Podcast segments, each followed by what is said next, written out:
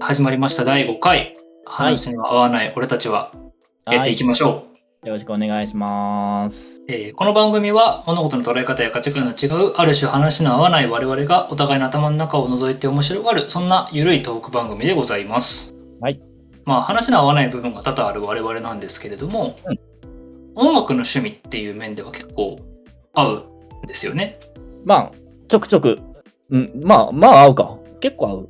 そうね合わないこともあるけど、合わないこともあるんだけど好きなアーティストとか、まあ、具体的な話をもう入れてしまえばバンプ・オブ・チキンがそうだ2人とも好きなんですよね。うんうんうん。なのでちょっと今日は好きなアーティストの話というかもう合う合わないはちょっと一回置いといてとにかくバンプの話をしたいということでそう、それは本当そう。それは本当そう。なんで2人のちょっとバンプの思い出というかバンプについて語るという回をちょっと撮ってみようかなとはい。いうふうに思います。はーい。ということで、えっと、ドヤってさ、バンプとの出会いってどこだったん、これね、覚えてないんだよな。小5にはもう聞いてた。小5には小5はマ聞ジいてかた。うん、聞いてた。あ、めちゃくちゃ早いね。本当そう。うでん。うも多分これ親が持ってきたと思うんだよな。んうん、親御さんもバンプオブチキン好きなんだっけそう、好きで、うん。最初に持ってきたのは親じゃないかな。俺が見つけたんではない。ああ、そうなんだ。うん。最初に聞いた曲、あるいはアルバムって覚えてる俺がね、多分、ユグドラかな。あ、ユグドラシルか。うん。多分そう。多分。うんうんうんうんうん。だと思なるほど。う。から入って、そうそうそうそう。で、小5の時に多分、ドービタルピリオドあたりを、が、俺の友達界隈でも結構流行ってた。あ、めちゃくちゃ友達会話音楽センス。かな。どうだった気がすへえ、そうなんだ。るうん。じゃあそこのあたり貸し借りとかもあったりしたのまあそうだね。貸し借りはなかったけど、でもうん、何人かお仲いい友達は聞いてたかな、その時の。うわいいな証拠で音楽の話とか自分全然できてなかったわ、あとそう、だから、なんだ、担任の先生がうん、結構おおらかな人で、うんう給ん食の時間中とかね、頼めば CD かけてくれたの。えー、いいなそうそうそうそう。 みたいなのことがあったかな。だから自分だったらまだ小5の頃ってそれこそいわゆるみんなが知ってるポップスまあそれこそおうおうおうスマップとかはいはいはいはい。をなんか確かに小学校の頃に朝に歌うみたいな、えっとことがあったんだけどあるね、あるね。その朝の歌う歌とかはグリーンとかスマップとかだった気がする当時あー、そっか。うんえ、じゃあ、バンプはどこでしたの私はねバンプちょっと遅めでうん。中学校2年生あー、そっか。うん。まあまあまあ、そそそうね、中にね。うん。 もうゴリゴリ中二の頃。てか、はいはいはい。あの音楽自我が芽生えるのが多分土曜よりもちょっと遅くて、うんうんうん。えっと、自我が芽生えたのが、そもそもラジオをすごく聞くようになってからなんはだいよはね。いはいはい。で、ラジオを聴けるようになったのが大体中学生、1年生の途中からかな、中1の後後、半ぐらいからうんうん、 FM ラジオをずっとかけるようになって、うんうんうんうん。で、自我も出てきてね。そうそううそうそうそう。ね、うんで、その当時、すごく自分の中で毎日聞いていた番組がスクールオブロックだったんだよ。ああ、はいはいはい。有名だね。有名でしょえっと、そう、一応その分からない人のというか、リスナーの人のためにちょっとまあ話すと、いまだに一応やってる番組なんですけど、うんラジオの中の学校というふうに銘打ってる番組でして、確か夜の10時から12時ぐらいの時間に FM 東京系列であなんだ。ーんそううんやってる番組なんだよね。うんうんで、2人のパーソナリティ、芸人さんなんだけど、がいて、うんうんえっと、教頭と校長っていう一応役割を持ってることになってるのよ、その学校の。うん。うん、で、他の、えーっと、まあ、例えばアーティスト、ミスミスチルはあんまないけど、うん。。まあ、ゲストとしていろんなアーティストが来るわけよ。まあミスチルもあったね、一回。ミスチルとか、あったあったあったたあった。えっとね、あとは、エレファントカシマシとか、うん。あとはそうね、ドラゴンアッシュとかも当時いたかな。うんうんうんあとはサカナクションとかもいたね。うん。うんうん。で、そういうアーティストが来ると、そのアーティストをその番組では先生という風なポジションで呼んで、そうだね。で、まあ生徒、まあ当時掲示板っていうもので生徒からのお便りを募集してたんだけど、うん。あの掲示板にその先生に聞きたいこととかをその生徒、まあ、10代リスナーから20代ぐらいのリスナーが書いてそれを答えるっていう教室なんだっていう感じの、えーやってたわけうん。でそのうちの一人の講師の中にバンポーブチキンがいたわけよそうだね。それは、するわ。何の先生だったかもうちょっと覚え夜空の講師ちょっと覚えてないんだけどなんかなんとかの講師でいつもつくんだ よね名前がへえ。で自分がバンポーブチキンを初めていいなって思った最初の曲はもう明確に覚えててうん。えっとメリークリスマスなんですよおお、コアな。コアでしょだいぶコアだね。ただ、多分当時、えっ、うと、ん中学校2年生の頃に、バンポブチキンが1年間活動を休止して、そこから復活する時期だったんだよね。こんな時期あったっけうんうんうんほうほうほうん。うで、1年間活動休止して、オービタルピリオドの後に、しばらく曲を出してない、新曲を出さない時期が1年半ぐらい実は続いたらしいんですわ。へえ、覚えてない、それ。そっか。うん。で、1年半ぶりには、久しぶりに出したシングルが、うん RIP と、えっ、と、メリークリスマスだったの。うーん。あ、そうなんだ。うん、だから当時ラジオでやっぱ久しぶりにバンプ・オブ・チキンが新曲出したっていうのでど,、うんうんどんな番組でもメリークリスマスをすごい流してた時期があるんですよ。うんうん。で一番多分ねその一番最初に解禁したのがスクール・オブ・ロックだったんだよね。へえ。一な番るほど初解禁とかで、はいもうちょっと記憶が曖昧で覚えてないんだけど確かそうだった気がする。はいはいはいはい。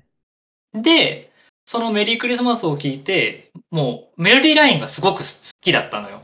うんうんうん。そのちょっと聖歌っぽいというかちょっとこうシンフォニックなところもありながらうんうん。でも、その、ポップスとしてすごい、こう、まあ、言い方あれだけど、エモーショナルな、うんうん。そのメロディーラインがすごい好きで、うんうん。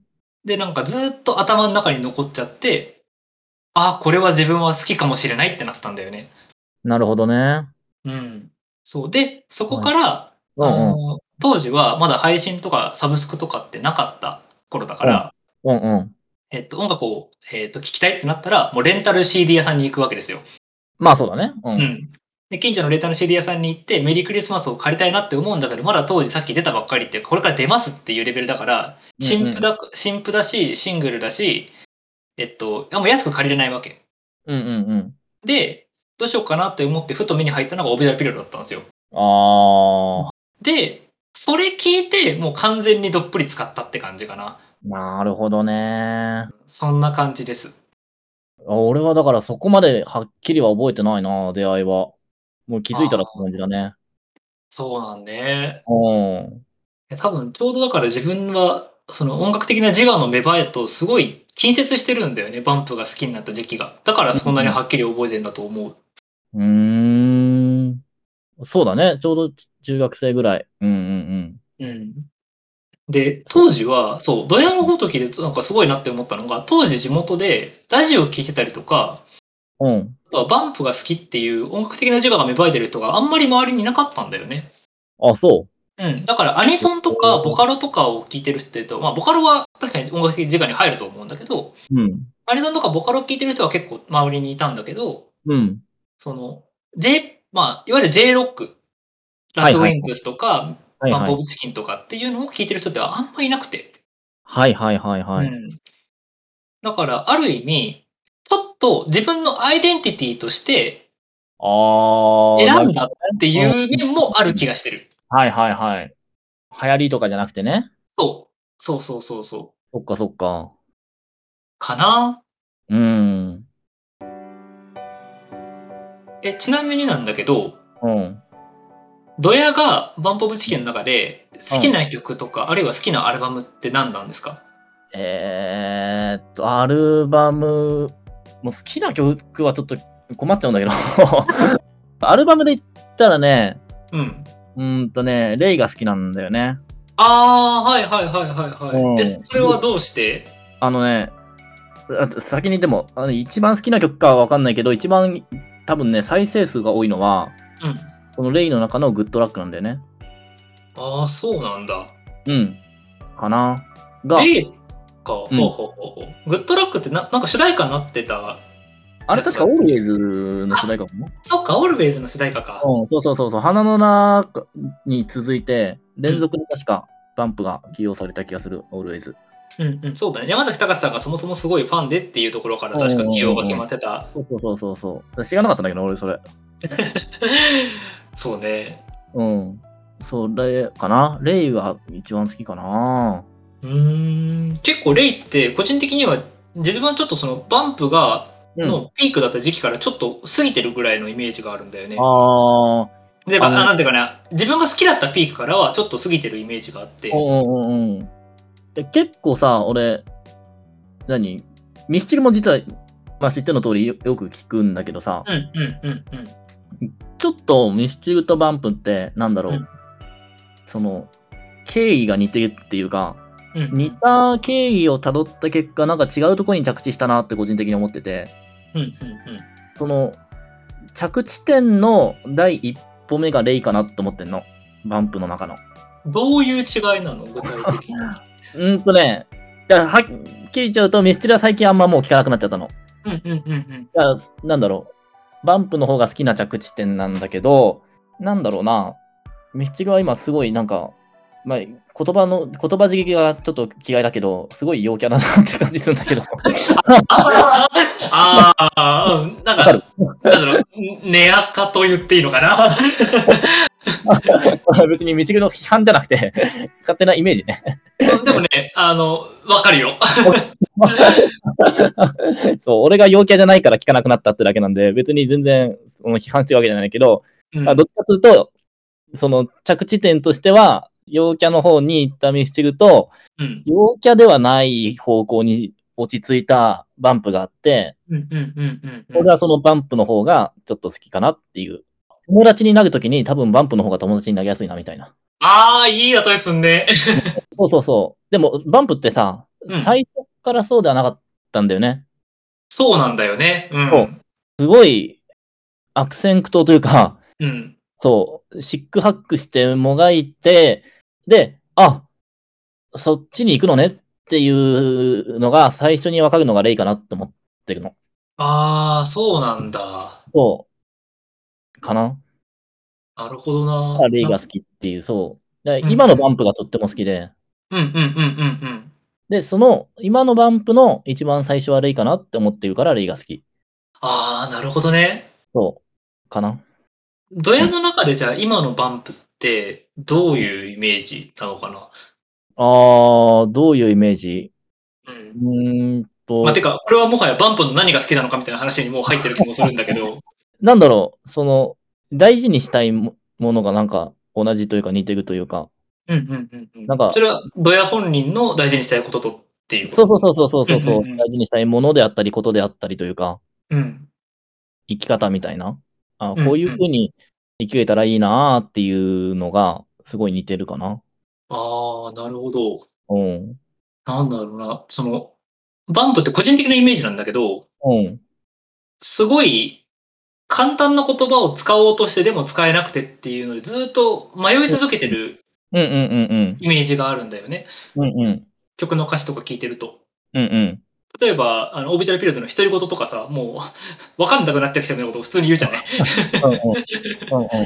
優しさってなんだろうって話を始めて分かんなくなってきたわっていう なんかそこら辺のなんかがある意味そのその春巡も素直に見せれるところとかが、そうそうそうそうそう。それが、なんだろう、さっき言った、うんシックハックの途中、オービタルピリオドとかコスモナウトってマジで、それこそ、あの、シックハックの頂点なんだけど、 俺個人的 には。七点抜刀の最中みたいな曲だよね。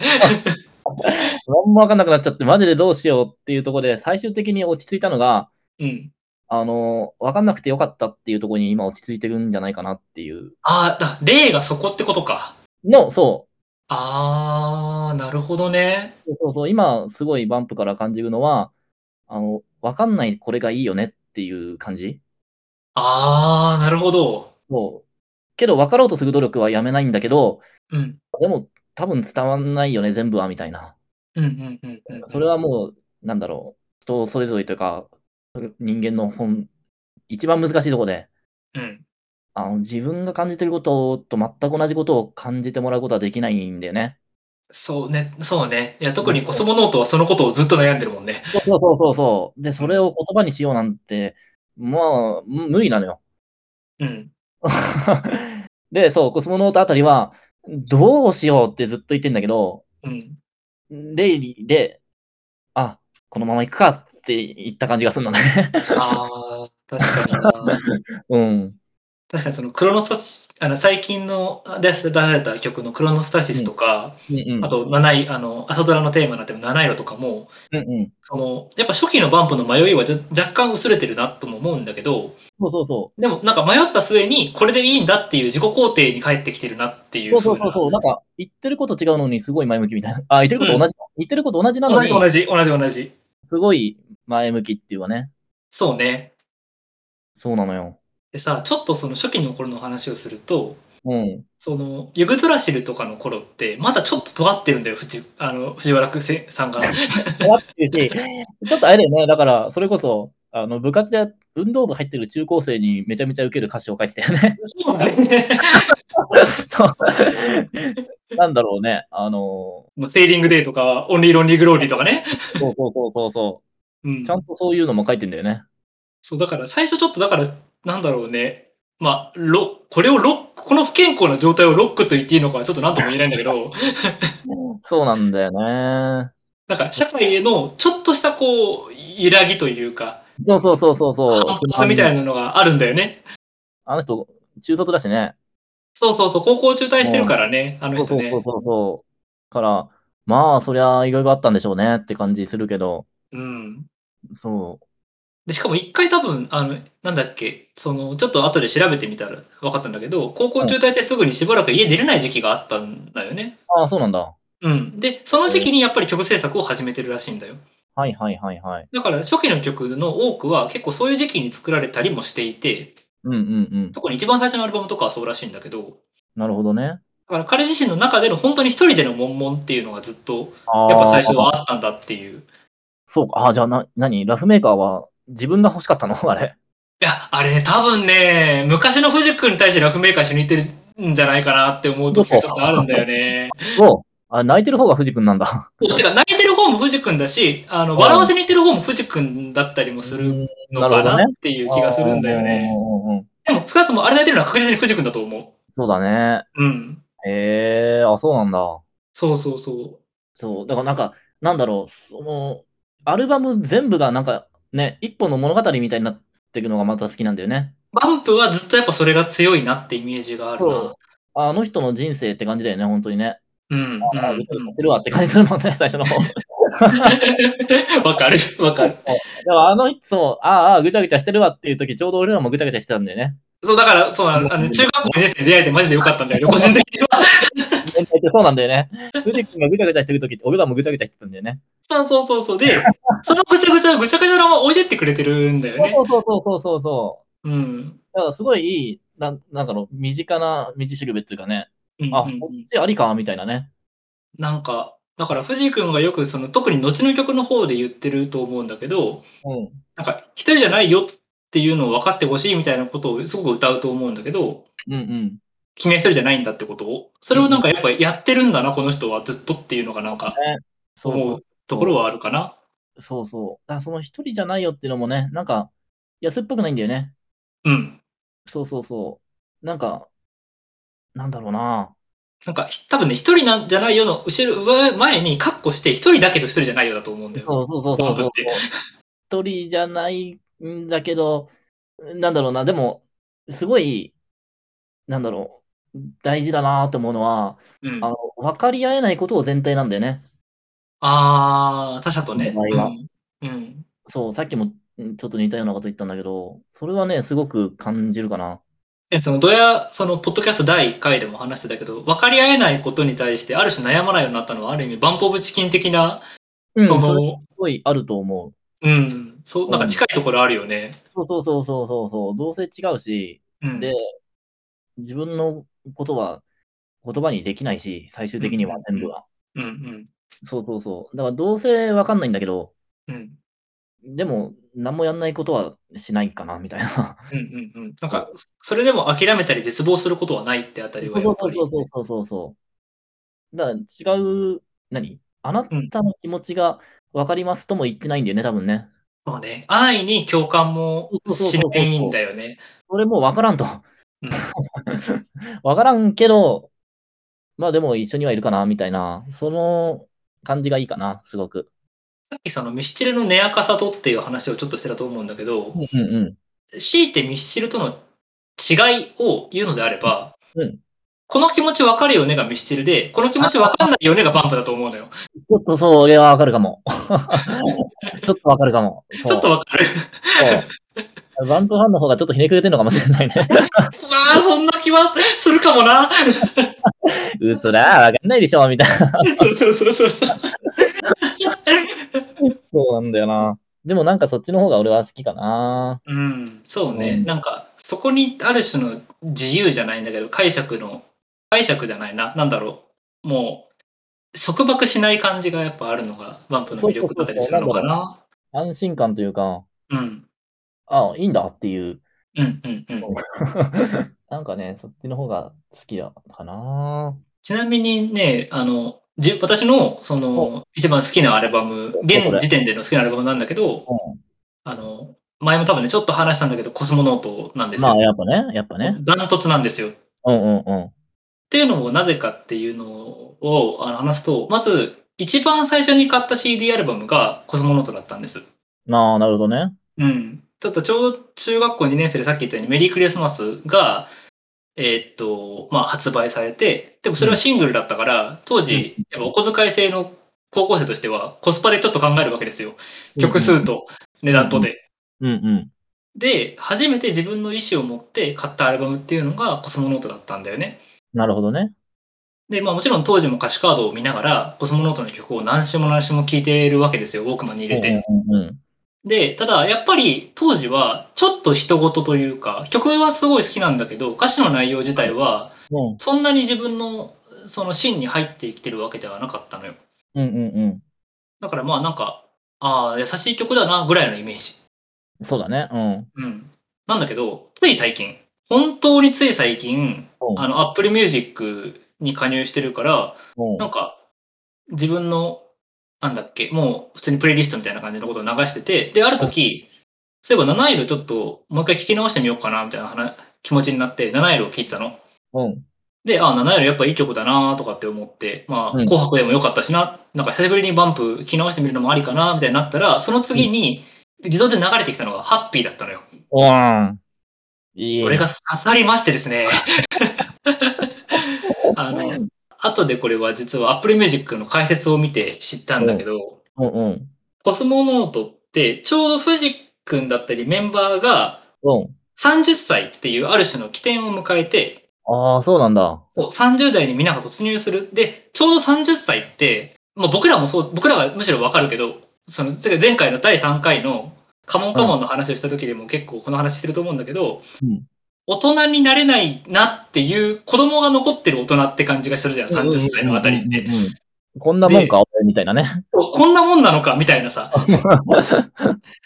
で、もう、あの、コスモノートをそっからハッピーから聞き直したんだけど、もうマジでそのことを歌ってん のよ。ずっと。そうだね。うんうんうん。大人になりたいんだけど、大人になりきれなくて、でも、ここまでで抱えてきちゃったものがたくさんあると。そうだね。例えば、あの、分別戦闘機なんかは、その自分のある種夢とか、うんうん。その、生きてきた思いとの決別の話をしてるけど、うんうんうん。もうマジで分別戦闘機とかね、まさに俺ここれだよっていう。 うんうんうんうん。今もう本当にリアルでこの分別してるよっていう。そうだね。だから、さっきもちょっと言ったけどさ、ちょうど俺たちの年代ってさ、いいお手本なんだよね。 うんうんうんうん。なんか同じタイミングで同じこと悩み出してて、おーい言ってんじゃんみたいなね。そうそうそう。で、しかもちょっとバンプが先に行ってくれてるの。そうそうそうちょそっう、と先に言ってくれてるから、そう。うん。おーそうそう、それだよ、今、い俺たちが困ってんのみたいな。そう いや、だってもうハッピーの一番最初のその歌詞でさ、健康な体があればいい、大人になって願うこと、心は強くなられば耐えきれない夜が多くなったって、もういつもこれだよっていう。 そうね。 27、7、8っていうか27歳ぐらいに今なってますけど、そうそうそう。 27の毎日は本当これなんだよ。そう。だから、なんだろう。すごい、なんだ、歌詞が、歌詞に共感できるっていうと、すごい安っぽく聞こえちゃうんだけど、うん。なんだろう。超凡人なんだよね。かそう。その、メンタルが、藤君なんのてい。うか、もうなんかね、これはファン特有のかん良くない勘違いだと思うけど、俺のこと歌ってるってなんのよ。そう。から、そうだね。コスモノートは確かにまさに、そっか、俺たちの世代で作ったのか。そうそうそうそう。だから、なるほなどなんだろう、本当にね、彼らをずっと、なんか置き土産をしてってくれていて、うんうんうんその置き土産が、なんか思った以上に自分のこと、現状を、すごく優しく言語化してくれてるなっていう。うん。そうだね。そうだ。言語化がうまいんだね。うん。だ本から当そうになの。諦めがあるけど、でもなんとか自分の気持ちは言語化しようっていうのが多分、そうそうそうそう。藤君あるんだろうなっていう。そうだね。いやー、なんそう、それが刺さっちゃってね、もうだから、一気にグンってベストワンみたいな。うんうんうんうんうんうんうん。で、ちょっとやっぱ、そのコスモノートって、まさに宇宙飛行士って意味で、特にその、このアルバムの一番し、なんていうかな、メインの曲というか、うん。として宇宙飛行士への手紙っていうのがあるんだよそうね。だね。うん。で、これは、その、なんていうか、ちょっと射程というか、その、時間を超えるみたいな話でもあったりするなって思ったの、聞いててう。んうんうんうん。その、時間を超えて思いって繋がったりするじゃないっていう。うんうんうん。だからそれ自身が、その、この宇宙飛行士への手紙、まあ、もちろん宇宙ってその相対性理論的にもタイムスリップとかそうだね時間がこう相対的になるようなものの象徴でもあるわけじゃない。うんうん。だから自分はこれを聞いて勝手に中学校2年生の頃に買った自分がこの手紙を置いてってくれたんだなって思い、おー おーエモいね。エモいでしょ。そうですか。え ー、だから、あの、一人、ねあの、仕事場、まあ、仕事場で聞いてるのは学生だからね、あうの、ん実験室で実験しながらこれを聞いて涙ぐんでましたね。本当にすごい、そうだね。いろんな解釈できるよね。 うん。だからそういうなんか勝手なこういう解釈をしても全然許されるし、実際インタビューを見てても、もう僕は言わないんで、そういう風に解釈してくださいっていう風に藤君が言ってるんだよ、いろんな曲に対して。そうだね。そうだね。それはまさに彼の、その、わかるよねじゃなくて、わかんないけどっていうところが絶対そうそうそあるんだよね。わかんないけど伝わったならいいかな、みたいなう。。そうそう。わかんないことを前提だからね。あ、そうなるかっていうのも、ある種一個の発見で、つながりで。そ。そううだから、多分一個のそのクリエイティビティ自体のうん重要なポイントの一つとして、語読っていうのもあると思ってうるんだよ。んうんうん。その、あえて誤って読むというか、ミステイクを、その、作るっていうのが。うんうんうん。で、多くのそのクリエイティブなものって、その大元に何かがあった時に、それをちょっと誤読、ちょっと違う解釈をするんだけど、でもそれがだんだんこう、ある種変異というか、積み重なっていって、うんうんあの生物的な感じで今進化になっていくっていう。はいはいはい。あるいはそれが自分のものとして、こう、残残っていく。遺伝子みたいな感じで残っていくっていうう。んうんうん、本当に、そうだね。それぞれの、あの、ちょっとした孤独。うんけど、なんか、それぞれが勝手に孤独するからこそ、あ、なんか、僕のこと歌ってるってなっちゃうみたいなね。そうそうそう。でそうだね、バップシキンはそれを、なんか許せる幅をしっかり持ってる曲うんうんうんうん。多いなっていう感じがそうそう今はしてるかな。タイアップのさ、いろんな、最近バンプいろんな曲、とこにさ、タイアップ出すじゃん。タイコアナンップとかとね、今そうそうはタイアップしてますけど。あれさ、どれ聴いてもすげえなーと思うんだけどさ、うん。例えばその、今のね、コナンのやつだとさ、コナンファンが聴くとコナンの曲にしか聞こえないのな。そうそうそうそうそうそうそけど、バンプファンが聞くとバンプの曲にしか聞こえないのよ。う。うんうんうん。俺、これ、アカシアの時にも全く同じこと思ったんだけど。あ、俺ね、それファイターの時に思った。いすごい。 あれ、すごいよね。や、そうそうそう。だから、そうね。自分は、あの、日本のアーティストでそれがうまいのは2人いて、バンポーブチキンと星野源と思ってるんだけど、 ああ、なるほどね。うん。マジでバンポーブチキンのそれは確かに、その、さっき言ったレイで行き着いた先のバンプとして、うん。曲を描いてんだけど、それは物語というか、タイアップ先の物語でもあるっていう。そうだね。そうそうそう。だから、重なるところがあるんだろうね。てか重なるところがあるから彼らは曲を書いてるのかなそうってそういそう。多う分そうだろうね。本当に。感じがしてくるよね。うん。うんさてさて今日はじゃあこんな感じで共通の、うんうん。まあ、バンプ・オブ・チキンの話でここまで盛り上がってしまいましたけども。で ちょっと次回はもうちょっと音楽の話をざっくり視野を広げてしてみようかなっていう感じがしてます。ね。例えばなんかその曲を聴く時のあの決まりというか決め事とかルーティンみたいなのあったりするとかねうんうんうん。あとはプレイリストの作り方とか、選曲の仕方みたいなことも若干ゆるく話していきたいなというふうに考えておりますので、もしよろしければ、えー次の第、えーっと、何回だ 第3、4だから5回かな第5回もね。うん。お聞いてもらえたらありがたいかなというふうに思います。願いします。えーこの番組では、えー、とお便り等を募集しております。何か、えー、と2人に話してほしいことだったり、あるいは2人のトークの中で、えー、と自分もなんかそうだなとかって思ったことがあったら、えー、とメール送ってください。えー、とお便りの送り先は、合わない話、アットマーク Gmail.com です、えー。ツイッターもやってます。番組タイトル、話の合わない俺たちはで検索をしてみてください。ツイッターなどでは、えー番組のアップのお知らせなど今後配信していきますので、よろしければフォローをしてみてください。ということで、じゃあ今日はこのぐらいで次回のお話に続けるとしましょうか。はーい。ではでは、じゃあ今日はこの辺でありがとうございました。ありがとうございました。